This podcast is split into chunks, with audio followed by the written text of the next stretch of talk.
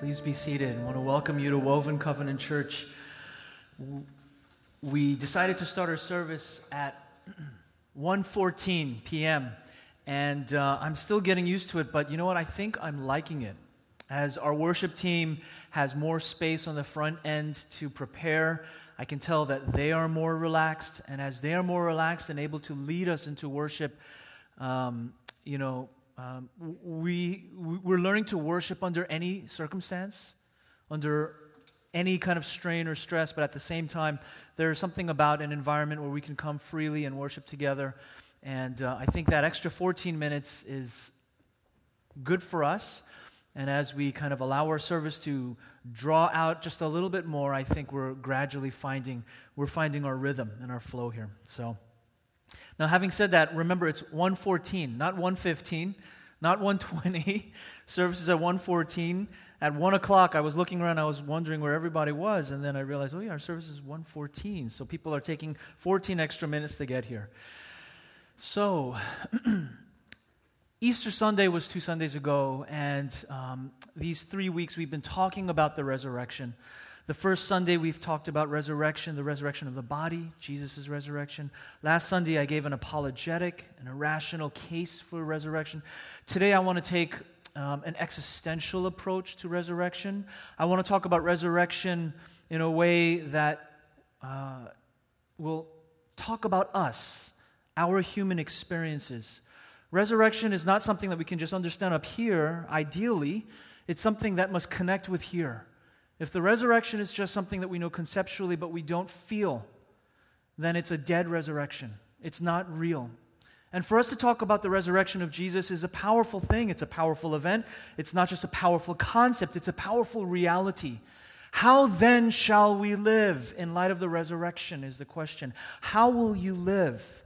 And so, what I'm going to do today is take this existential approach to the resurrection, talk about what it means that Jesus resurrected, and how it affects us, what it does to us. And what I'm going to do is talk through John chapter 21, the 21st chapter of John. And as I make my way, I'm going to call out four questions, four discipleship questions about your relationship with Jesus, about your experience with God, that you're not just understanding resurrection conceptually, but that it is affecting your insides in a profound and very real way.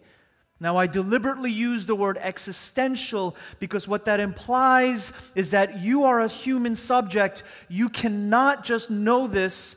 Uh, you, you cannot just know this as an objective idea. It's subjective. It's subjective. It's subjective. It's going to it's going to provoke. And so these four discipleship questions, I hope, will grapple with your existence, will grapple with your identity, and I think that's what John 21 does.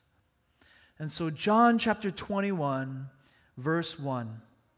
This is my key. This is my cue that unlocks this passage and opens it up for me it says, after all of these things, what are these things in John 21? After the death of Jesus and after these rumors of his resurrection, after all of these things, Jesus manifested himself alive to the disciples. And it says he did it in this way. So, deliberately, I think those words, those three words, in this way, um, it, it suggests something important is going to happen. Something special is going to happen in this chapter. In this way, in this particular way, Jesus was revealed. And in verse 2, it says, Peter, Thomas, Nathanael, sons of Zebedee, two others of his disciples. So the disciples are gathered together and uh, they're, they're dejected. Now, the, the, the tenor, the tone of this passage is one of, of failure, it's one of hunched shoulders and dejection. Their revolutionary Jesus their revolutionary leader, Jesus, whom they thought they were going to sit at his right and his left, they were going to be princes and lords and governors, and they were going to rule together with him, is dead. And all of their hopes, they invested all of their lives, possibly even their uh, savings accounts, and they invested all of it into this Jesus in the last three years, only to see it all come crashing down. But now there's this strange talk, crazy talk. Some of the women talking about him being resurrected. I'm not being derogatory in there in any sense. Last Sunday, I talked about how the testimony of women were not admissible in a court at that time in that society. And so, for Peter and for the disciples to hear that these women were talking about he's, he's resurrected, there's, this, there's a little bit of this unbelief. Can it be true? At the same time, it, it just sounds like crazy talk.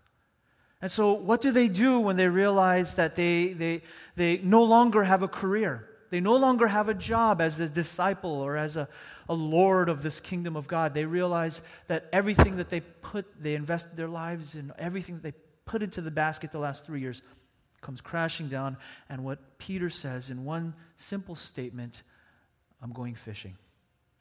I'm going fishing. Now this is not this is not the ultimate this is not the ultimate, you know, leisure statement of a man that says, "Well, I'm going fishing." This is more of a this is more of a dejected cry. This is more of a dejected statement. I, I don't know what else to do with my life. I used to be a fisherman, so let me just go back to my old job. So he goes back to his old job. He goes back to his old thing. Well, at least there's one thing I know how to do. I know how to set, the, set up the nets. I know how to prepare the boat. I know how to do this. So just, it's almost like mechanics. You got to live. And so, just out of mechanics, just doing the next thing, and they go back to their old job, and you know what? They find out they can't even do that anymore. It says in verse 3 that they went out, got into the boat, and that night they caught nothing. What a picture of utter dejection. Your new job, you failed at it. Your old job, you even you can't even do that anymore. You forgot how to do it. What do you do with your life?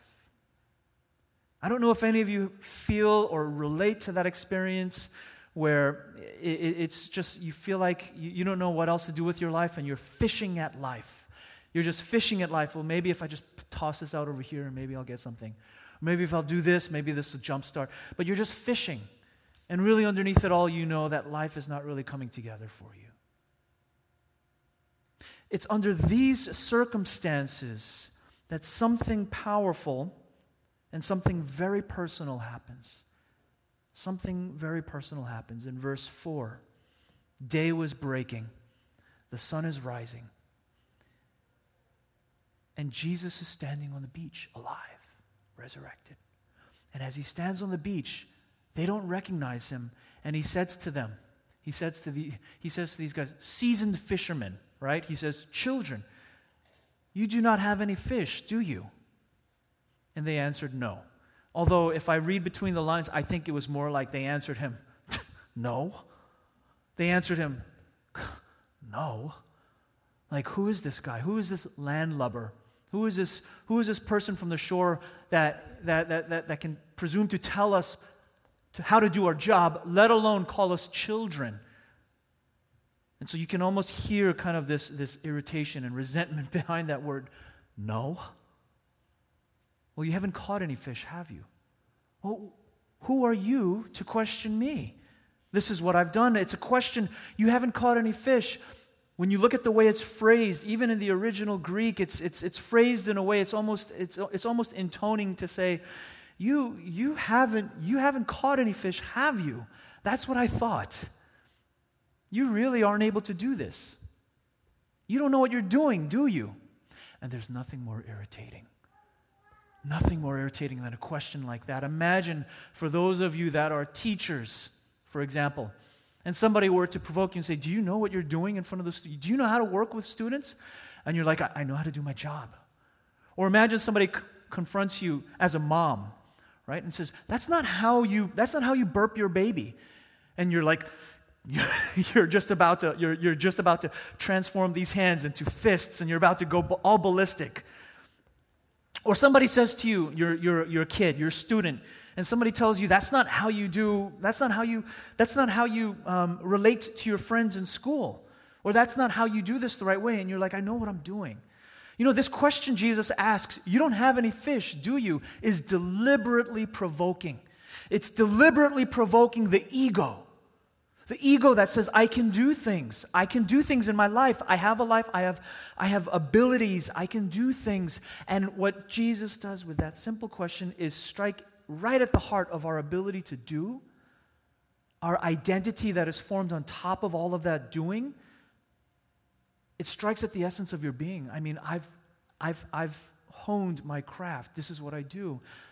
But he says, You haven't caught any fish? That's a hard question to hear, isn't it? Do you know who I am? You're going to tell me that I haven't caught any fish. Do you know? You don't have any fish. You know, I think Jesus' intent in asking this question is not to belittle, it's not to judge or criticize them. I think it's designed to poke at that very thing that you are clutching at so tightly.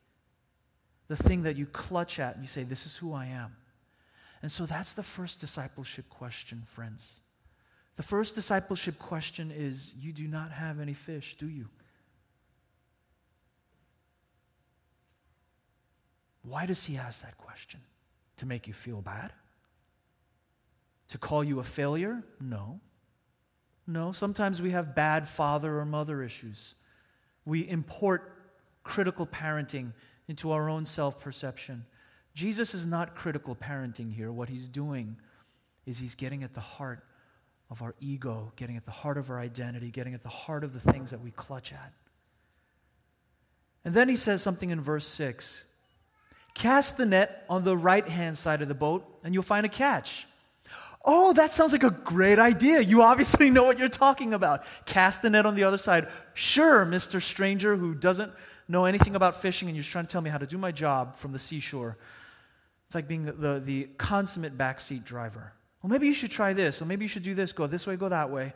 Cast on the right side, and then the miracle happens. And this miracle, this is something that I think drives at the heart of the personal encounter of God with you. What happens is, as they cast on the other side, they were not able to haul the net in because there was this huge catch of fish. There's this huge catch of fish. Now, there's something about this miracle. And the miracle simply is they did what the strange person said.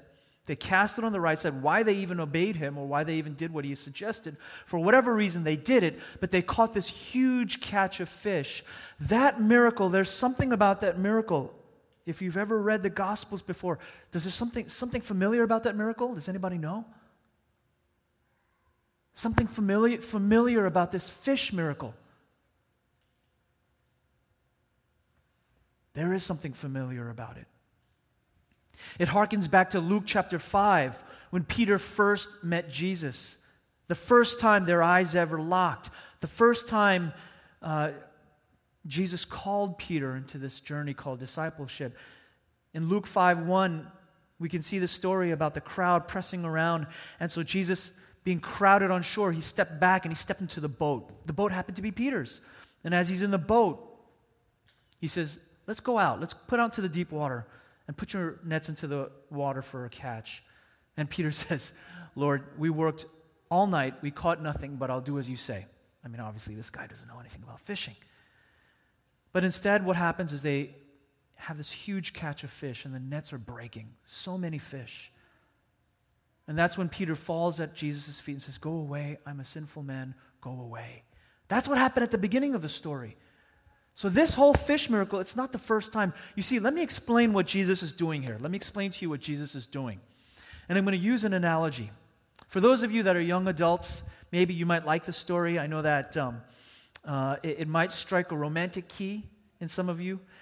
Let's say that uh, you're a young adult here at Kingdom City, here at Woven, and you, you, you go on that on this beach retreat thing that actually they all drove off. So you go on a beach retreat with all these young adults, and you're all just having a good time. You roasted marshmallows and you played games. You did all these things at the campfire overnight, and then the sun is rising. And as the sun is rising, all of a sudden, I'm going to speak from the guy's perspective. All of a sudden, you see her. And you know what it's like when you've been at the beach all day? You kind of, you, have got a little bit of, you know, you, have got a little bit of a tan. You, your hair is all kind of, you know, mussed. And, and, and you just, everybody looks good at the beach after a couple of hours. And you see her, and you see her like you've never seen her before, and you realize, holy cow, wow. And then you reach down for the same shell and your hands accidentally touch. And then you're laughing and you kind of strike up small talk. And then small talk becomes deeper talk and you realize that you both like shells or something like that. And then this whole conversation draws out and it becomes this dialogue that eventually you, become, you start dating and you go steady And as you go steady, you, you confess your, you know, you, you confess you really, I really, really like you. You're not ready. You're not ready yet. But you're, you, you, you're convinced that, that I think this is the one. I think this girl's the one. But something happens. After three years, you know each other well enough to have your real fight, your first real fight. And as you have your first real fight, I mean, it was like, this is not going to work out, you know? And she basically, she slams the door on you and she walks away and you walk away storming off and you're like, well, I'll, you know, I'll show her. But then you think about it and you're like, I think I made a mistake. I realize that I want this person in my life. How are you going to win her back, guys? What are you going to do? What are the things that you might do that would strike a chord, that would really move her, that would capture her? What will you do to bring her back for good? Because this time you're ready to say the four letter word love. This time you have, you know, you're ready to propose and you have this little box you know, the, uh, uh, you know, the Zales, whatever, right? You have the, you have the Jared. You went shopping at Jared. You have the box, right? How are you going to do it? How are you going to do it? What if, let me just give you a suggestion here. What if you took her back to the very same spot where your eyes met as the sun was rising at the very same beach and you put the ring inside that shell that you both of you reached for. And you said, Look, a shell. And you opened it up, and miraculously inside there's a diamond ring. And what is she going to say? I mean, I mean, come on, guys, isn't that pretty good? You know, your pastor is thinking about the, the, good ideas. This is good stuff. This is the way you're going to win her back for good, right? Now, do you see the correlation that I'm trying to make here between these miracles and what Jesus is doing with Peter? Yes? What is Jesus doing with Peter? Is he just saying, well, hey man, I think you're okay. You're, you're fine in my book. You can just, all right, fine, you can be on my team again. Is that what he does? Jesus meets Peter in an intensely personal way, in a way that he knows this time I'm not going to lose him. This time I'm going to take him back. I'm going to bring him back to the same beach. It might not be the same beach exactly, but it is a beach and with the same exact miracle that struck him to the core and said, I'm a sinful man. I don't have any fish. I'm not able to catch fish. Constantly, whenever we see Peter in the Gospels fishing, he never, he never catches anything. Only with the injection of Jesus into the narrative is he able to produce, is he able to succeed in life. And it's with the same exact miracle that Jesus brings Peter back to the same place as the sun is rising. I mean, come on, that's romantic. That's romantic. And what does Jesus do? What does Jesus do? He asks Peter three questions. Three questions. And those questions, this is the second discipleship question, is quite simply Peter. Because at this point, Peter recognizes, he knows this is Jesus. And Jesus is Peter. Why did you abandon me? Is that what he says? No. See, this is great psychology here. This is great motivational interviewing, is what it's called. He asks him, Do you love me? And Peter's like, Well, yeah, duh. And then he asks him a second time, and he says, Peter, do you love me? And Peter's like, Yeah, you asked me that already. And then he asks him a third time. He says, Do you love me? And Peter's like, Okay, I know what he's doing. I know what he's doing. You see, there's more backstory to this. Because the last time Peter looked Jesus in the eye was where? It was in the courtyard just before Jesus was crucified, when he was abandoned by everybody, even Peter. Even Peter abandoned Jesus. And it says that Luke 22, it says that right at that moment when Peter said three times, I don't know him, you know, the first time they're like, you, you know Jesus. You, weren't you with Jesus? No, I don't know him. The second time, you are surely with Jesus. No, I don't know him. And the third time, you were with Jesus. He says, Get away from me. I don't know the man. And right at that moment, the rooster crows, and Peter sees Jesus look across at the courtyard. And Jesus says, I know, you know, with his eyes, he's saying, I know exactly what you just did. I know exactly what you just did. And it says Peter ran away and wept bitterly. He wept bitterly. So for Jesus to ask him three times, Do you love me? That's not because Jesus is kind of like, you know, he, I just need extra assurance. No, Jesus is doing something here. Friends, what I'm trying to convey is that when he relates with you, when God relates with you, when Jesus relates with you, he is going to ask the questions, not give you the answers, but in a personal, existential way, he's going to ask the questions that pierce at the heart of your being. Do you love me? Do you love me? Do you love me?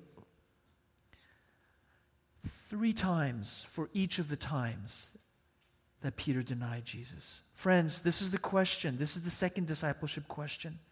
He asks you, Do you love me? not as a criticism. Once again, this is not critical parenting. He's not saying, if you really loved me, you wouldn't fail. That's not what he's saying. What he's doing is he's calling Peter back to the first love. Do you love me? The foundation of all of your life should be this one question Do you love him? Do you love him? And I'm not trying to come with this performance standard that you should be loving him this much. What I'm saying is to love Jesus is what grounds us. It becomes the foundation underneath your feet, it becomes the firm ground. Apart from that first love, there is nothing. There is nothing.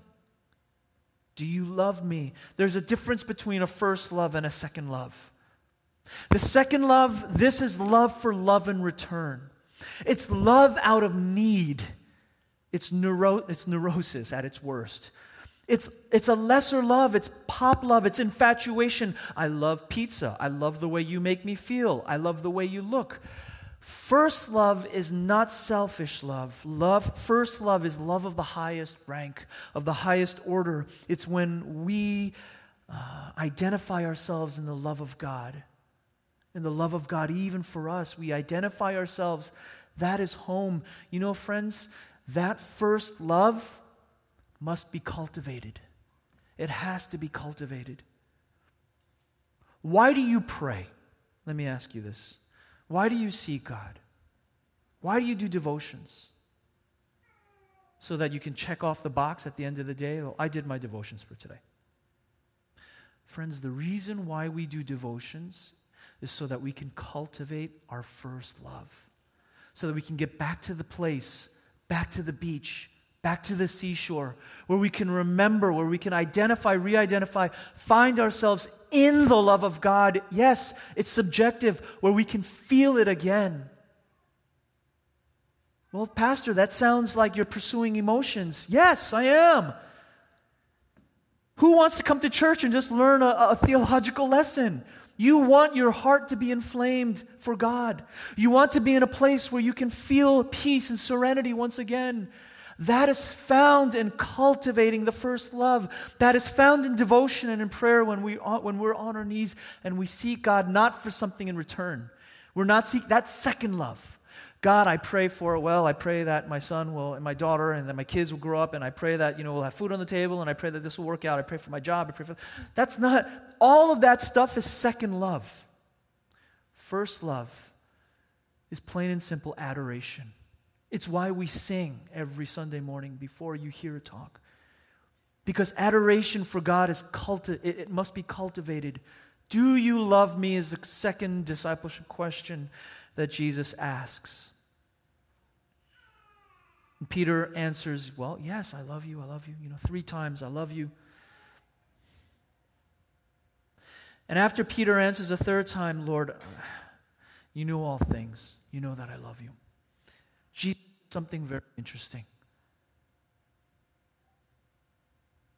In verse 18, it says, Truly I say to you, when you were younger, you used to gird yourself, go wherever you wished when you're old, you're going to stretch out your hands and somebody else will dress you and somebody will take you where you don't want to go. And this is a striking statement. Having witnessed um, my father in law's slow decline in the last few years. And uh, ultimately, his passing a couple of weeks ago. This whole experience of somebody else stressing you, somebody else stretching you out, taking care of you, somebody else taking you where you don't want to go.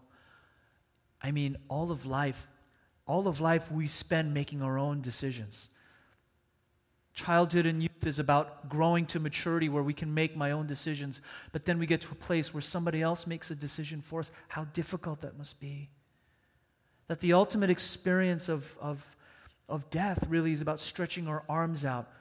I mean, even before physical death, we surrender to other people, we surrender to God, we surrender ourselves. You know, surrender is not a bad thing. Surrender is not necessarily a bad thing. Stretching your arms out and letting someone else dress you. In verse 19, Jesus says this, signifying by what kind of death Peter would glorify God. And as legend goes, as legend goes, finally they captured Peter. And this time he did not deny Jesus. He did not deny him three times. They said, Did you know him? He said, Yes. Do you testify to him? Yes. Will you change your mind? No. And they said, Okay. They took him in. And as the legend goes, they said, You're going to be crucified, Peter. And he says, No, don't crucify me. I'm not worthy to die the same way as my Lord died. They said, Fair enough. And so what they did was they crucified him on an inverted cross. That Jesus, Peter died on a cross, his arms literally stretched out. But instead of upright, upside down. That's the, that's the historical tradition.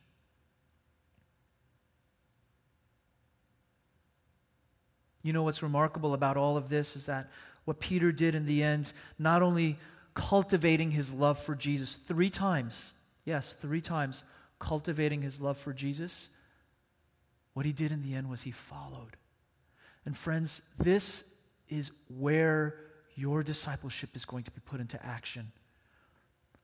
And Jesus, I just want the love. I just want the love. Okay, provoke me every now and then. Ask me if I've caught any fish. Fine, I'll take that. But don't tell me to follow you. Discipleship, that's hard. Discipleship calls us to do things that that are challenging, radical. Will you follow me is the last thing. Follow me is what Jesus says. It's remarkable that he says, Follow me at the end of the story. Those are not ending words, those are beginning words. Those are words you say at the beginning of a story. But here, what Jesus does is he reinstates Peter. Yes, he's giving him a second chance. He's saying, Follow me. Follow me. And that's the third discipleship question Will you follow me? Will you follow me? Sure, I'll follow. If you've really read the Gospels, you know that's going to be a hard question to answer. I remember when I was in my early 20s and I first really heard this, these words spoken in my soul, Will you follow me? And for me, that meant leaving home and moving 3,000 miles away to the West Coast. It was not an easy decision. I fought it tooth and nail. Will you follow me and do the hard thing, even if I ask? I don't know, Lord. I don't know if I'm willing. I don't know if I'm willing today. Are you willing to be made willing? I'll just start with that. Three discipleship questions. But then we wrap up with the fourth one. So Jesus says to Peter, Follow me. This is your second chance. I'm not going to ask you again after this. And we know, according to history, legend, tradition, Peter followed all the way to the end. But there are hiccups along the way. And you want to hear about the hiccup? You can see it in verse 20. Peter turns around and he sees the disciple whom Jesus loved following. Uh, it's believed that this is John, John who actually wrote this gospel. And uh, in 21, Peter sees John and he says to Jesus, What about him? What about him? And, and Jesus almost kind of snaps at Peter and he says, If I want him to remain until I come, what is that to you? You follow me. What is that to you? You follow me. That's the fourth and last discipleship question. What is that to you? It is this last question that can either completely um, it can completely discount the first three questions. You see, if we are constantly casting sidelong glances and we're looking at other people, and it's interesting, it says, in, it says that Peter saw the disciple whom Jesus loved following. Following. Listen carefully to this. Jesus just asked Peter, Follow me. And Peter looks at John and the way John is following Jesus. And he says, Well, how come I can't follow you the way he's following you? I want to follow the way he follows. You cannot follow, you cannot be a disciple of Jesus the way somebody else is a disciple. This is something that you can only walk in your own shoes. You cannot wear somebody else's shoes and follow Jesus or follow that path. You cannot be a Christian the, the way, same way somebody else is. Same way somebody else is not going to sin the same way that you're going to sin. Follow, following Jesus means you can only do it in the way that you know. And in the way that you know, you cannot cast sidelong glances and say, Well, I want to be like that guy. Or I want to be like her. Why can't I follow you the way she follows? She's so pretty and so successful. Or why can't I follow like him? He's like the CEO or he's this great man or whatever. Why can't I follow like them? And Jesus' question is, What does that matter to you? Why are you looking at him? The number one thing, in fact, it's bad enough to be in the Ten Commandments, is covetousness. Wishing that we had somebody else's life, wishing that we could be somebody else, wishing that we could be a disciple. Like, what is that to you? You must have the existential encounter with me on your own. There is no Christianity otherwise, only nominal church going, friends. Here at Woven, we're really pushing hard on this. Our vision is going to be rolled out next, next Sunday.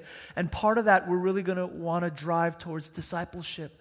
Not just a one hour, two hour check in on Sunday morning, but what does Christian life look like throughout the week?